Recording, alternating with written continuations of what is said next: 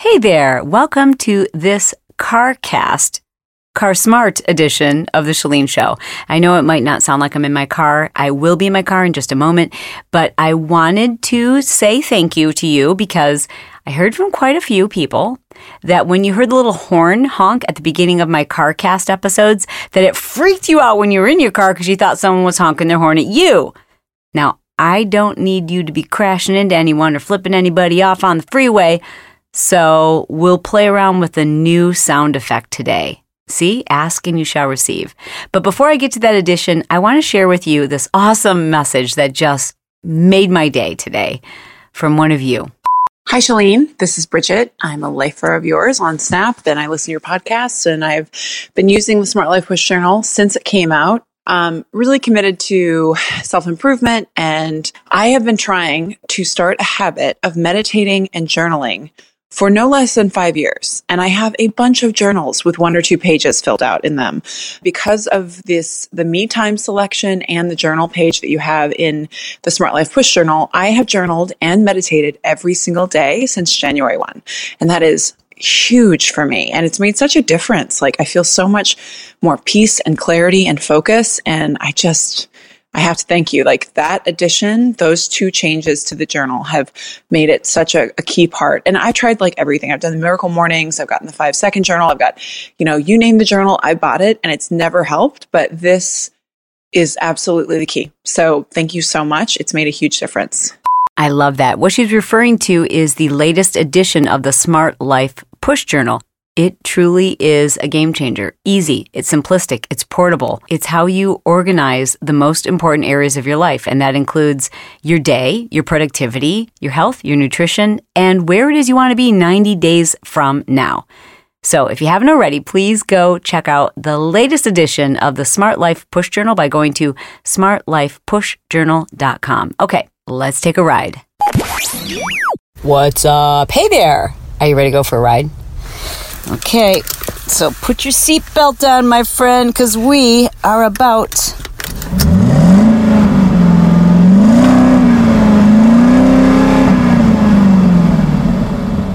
to take a ride together. Welcome to this edition of The Chalene Show. Welcome to The Chalene Show. Chalene is a New York Times best-selling author, celebrity fitness trainer, and obsessed with helping you live your dream life. So what does it take to get out of a funk? And how do you become a happier person? Like, how do you become one of those people who seems pretty even most of the time, or even pretty upbeat most of the time? I want to talk to you about that today, because I've got some pretty important things I want to share with you. Strategies that I think you need to consider. And I'm going to talk to you about them in order of effectiveness. How about that? So I often get messages from people who are struggling. Sometimes it's because they're going through something that you would expect someone to struggle, like their loved one just passed away, or they just went through a really hard breakup or a divorce, or being terminated from their job. And that's normal to struggle with that. And I think those things make us stronger. They make us better. And then I get messages from people who say, I've just been on and off sad or depressed or unhappy most of my life, I guess, or for years maybe. It's not like one thing. Or sometimes this person will say, or I'll have someone reach out to me that will say, it just feels like one more thing just keeps happening. And how do I get out from underneath this funk? So I think the most effective way, if I can just cut to the chase and tell you this, even for those of you who are, you're going through a situation that it's expected you would be sad or depressed or struggling with it, even if it's expected, it doesn't mean you have to suffer longer than you need to or suffer at all. I mean, you can't dismiss the feelings, but you can do things that make it more tolerable and easier to understand and speed up the process without sweeping it under the rug, okay? Because sweeping things under the rug, doing things to distract yourself, pretending that you're happy, keeping yourself busy without like really thinking about or processing what it is that's making you sad, that just makes matters worse. And you can only white knuckle it for so long. It's like pushing a giant overinflated beach ball below the surface. Eventually, you're just going to lose focus and it pops up above the surface. And you can't enjoy being in the pool if your entire time you're incredibly focused on trying to keep that beach ball below the surface. It's going to emerge. It's going to explode up into the air if you don't do something about it. And I think the absolute most effective thing you can do is to seek wise counsel. And I don't mean in your best friend. Now, that's an option, but it's not a very effective one unless your best friend is a therapist, in which case it's probably still not your best option. Like, you know, one of my very best friends in the whole world is Dr. Michaela Sarno, and while we confide in each other, I don't do so in a way that I would with a therapist because I want that relationship to be a friend relationship. You know, it's like if you have a friend who's a personal trainer, if you're always asking them to train you, is it really a friendship or is it now like a business relationship? So I have my own therapist that I go to, and I've been to several therapists. Let me see if I could count them up. I don't know how many, more than 5 in my lifetime. The absolute quickest way for you to figure out why you're in a funk and to address it is to go to a therapist. Now, most people don't want to do that because they're more afraid of dealing with the thing than they are just dealing with the fact that they're unhappy. They're like, the fact that I'm unhappy or depressed or I have anxiety or any of these things, that to me, I'm speaking like as if I'm this person, that to me seems more tolerable than the unexpected or what I don't know, the unknown, if I were to dig into why I feel this way. Like, I'm afraid of the unknown. And most people who tell me that and, then eventually go and see a therapist, they can't believe they waited so long. So I had to tell you, you just bite the bullet. Don't be afraid. It isn't going to be worse. It's only going to get better. Of the thousands of people who've reached out to me and shared their stories with me about making this decision to seek counseling, I've never heard from anyone who didn't feel like it was the best decision. Now, having said that, I want to go into how you find a good therapist, because I think there are lots of ways you can do this. Number 1 is to look at Yelp reviews. Now, Yelp is an app that you can download. It's here in the United States. I don't know if it's available in other countries. But either way, there's some system wherever you are, some type of an app or a service online where people share their reviews of a therapist in your area. That's number 1. And that's a place to start. And I would tell you to ask for recommendations, but not very many of your friends have gone to a therapist. And if they have, they might not feel comfortable sharing that with you. So while it would be great to get recommendations, you'd have to first know someone who's gone to therapy recently and had a really positive experience and then was willing to share that with you. Some people also don't want their friends to go see the same therapist. Now, a therapist is never going to, disclose the names, if they would lose their license, of anyone that they're treating or any of the details, even if it's a family member or a close friend. Nonetheless, I think it's just that innate fear that most of us have that it's not going to be private, or like, this is my special person, I don't want to share them with other people. So that's possible, which makes a referral from a close friend less likely. The other thing that you can do is go to your resources online. Google the type of trauma you think you're dealing with. Maybe you don't know what it's the result of. I can tell you that a very high percentage of the population, both male and female, have unresolved trauma related to abuse, whether it's childhood sexual abuse or childhood physical abuse or emotional abuse or the traumas of growing up in a household that was in chaos. I think that, that's probably going to be 75% of the population is going to fall into one of those categories. And you think, oh yeah, I mean, that's not why. I mean, that was a long time ago. I'm over it. Okay. How do you know? How do you know? So I guess what I'm trying to suggest to you is it is a faster way. It is a quicker way. It's a more effective way. It's a more effective way because you actually get to the root of the problem. Now, there's different types of therapies, and you know, we could talk about that indefinitely. Now, I am a big fan of EMDR. E as in I, M as in movement, D as in deep processing, R as in, shoot, I can't remember what the R stands for. But look it up. I think it's a very powerful and very effective way, especially for people who've experienced some form of trauma, you know, whether it's from fighting in a war or having been in a car crash or growing up in an abusive household or an incident or years of abuse. Like, it's a really, really powerful form of treatment. And there's also talk therapy. I think those two in conjunction are really powerful. There's also EFT therapy. There's all different types of therapies. But I would suggest that you experiment with this stuff.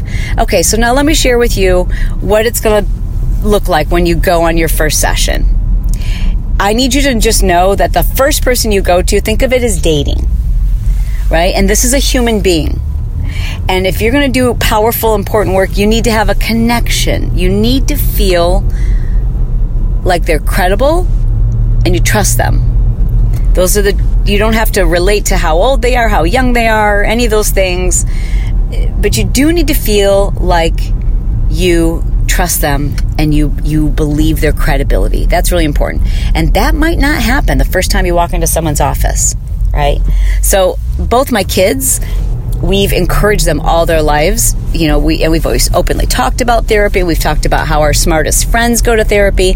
And frankly, some of my friends who are still a little hung up on things, still struggling, I know it's because they haven't done the work. And I love them dearly, and I hope they're listening. And I hope that they know that there's still work to be done for all of us, right? Like, you just improve yourself. You give yourself the advantage, dude. You give yourself every advantage when you regularly seek wise counsel of a therapist, a really trusted, knowledgeable, no BS kind of therapist. Not one that's going to let you run the session. Not one that's going to let you squirm out of the uncomfortable things. But one who's really going to do an initial assessment and really figure out what your root triggers are. Like, where did a lot of this stuff stem from? And peck away at those things one at a time. Anyways, when you go on your first appointment, think of it as a date. You don't have, and if it doesn't work out, it's not like, oh, I'm done dating, I'm never going to date again. No, you think about it and you think on it, and then you decide if you want to go on a second date with this therapist or if you need to date someone else. That's how I want you to think of it. Anyways, back to my kids. We've always talked very openly and very positively about therapy and talked about how it's kind of like creating a goals list. It's kind of like making your bed every morning. It's kind of like understanding that clutter bogs you down. Like, these are lessons that we've taught our kids. Like, if you want advantage, here's some of the basic principles. And one of them is you regularly see a therapist. And hopefully the people that you marry will also regularly see a therapist or have by the time you get married, because it's what smart people friggin' do. And it's crazy to me that people are like, oh, it's too expensive. I'm like... It's your life. Figure it out. Sell some shit on the internet if you have to. Stop going out to dinner. Don't buy shoes for 6 months. Whatever it is you have to do, it's too important not to do it. Prioritize this. Oh, the therapists right now are like, yes, sister, preach. They're loving me right now. But it is that important. Anyways, our daughter Sierra recently was struggling with a really difficult decision about track. And whether or not she wanted to continue, and why track was causing her so much anxiety, like just overwhelming sense of like just anxiety. And it started to affect her every thought, and it was getting worse and worse. And so, you know, we were looking for the right therapist for her. And I told her exactly that, like, you know, based on your personality and what it is you're struggling with at the moment, I found, you know, a new therapist for you, but I want you to go and have an open mind and let me know what you think. And just promise me that if there's not a connection, that we can find someone else. And she went on that first session. She's like, yeah, no, definitely not. Definitely not. All we did was like talk in the way that I would talk to one of my girlfriends. And I just didn't feel like she was you know, going to be able to do this for me, help me through this. And I love that Sierra felt that way. So I said, cool, let's find someone else. So looked up another therapist that I thought was a good fit. This one also happens to do EMDR, and said the same thing. Might not be the right person, but let's go have a date. And Sierra's like, you know, I kind of like this. Because you know what? I really enjoy talking about myself, and this is kind of fun. And who doesn't enjoy talking about themselves without somebody interrupting to tell you about themselves? Like, it's a cool thing. So anyway, she went on her second appointment with her second therapist, and great connection. Like, so much accomplished in one session. She's had several with her since then. My point is that you need to be open to the idea that you may have to see more than one.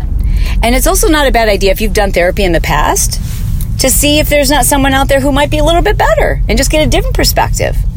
There's also several online services. So like, let's say you live in a rural area where just great therapists aren't available. There's doctorsondemand.com. That's a service started by Dr. Phil, and it's a pretty reputable service.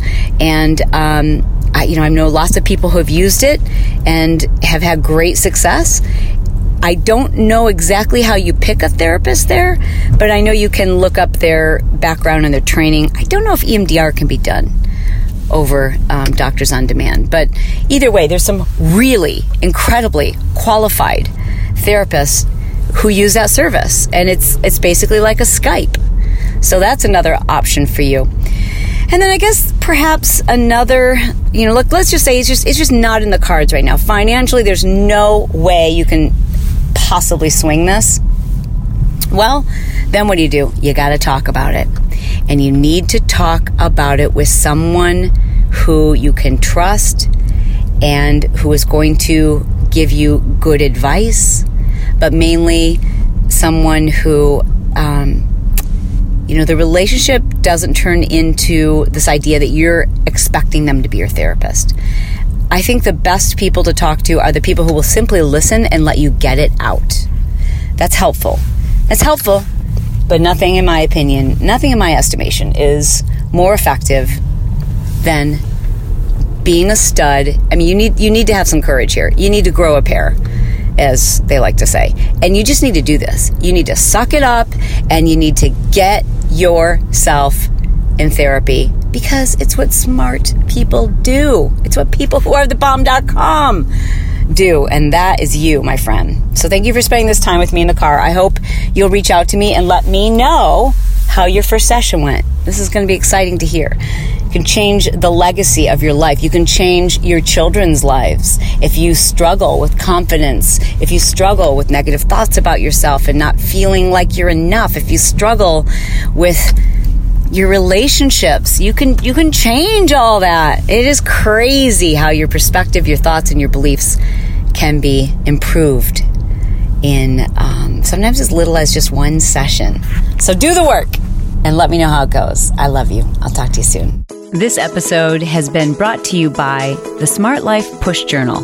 If you're the type of individual who loves to make lists, keep yourself on task, get organized, and there just don't seem to be enough hours in the day, this is a convenient, lightweight, simple to use 30-day system. This is not just a day planner. And learn how you can get your health, fitness, life, and goals organized and develop the laser focus you need to have the life that you deserve. Check it out. Go to smartlifepushjournal.com.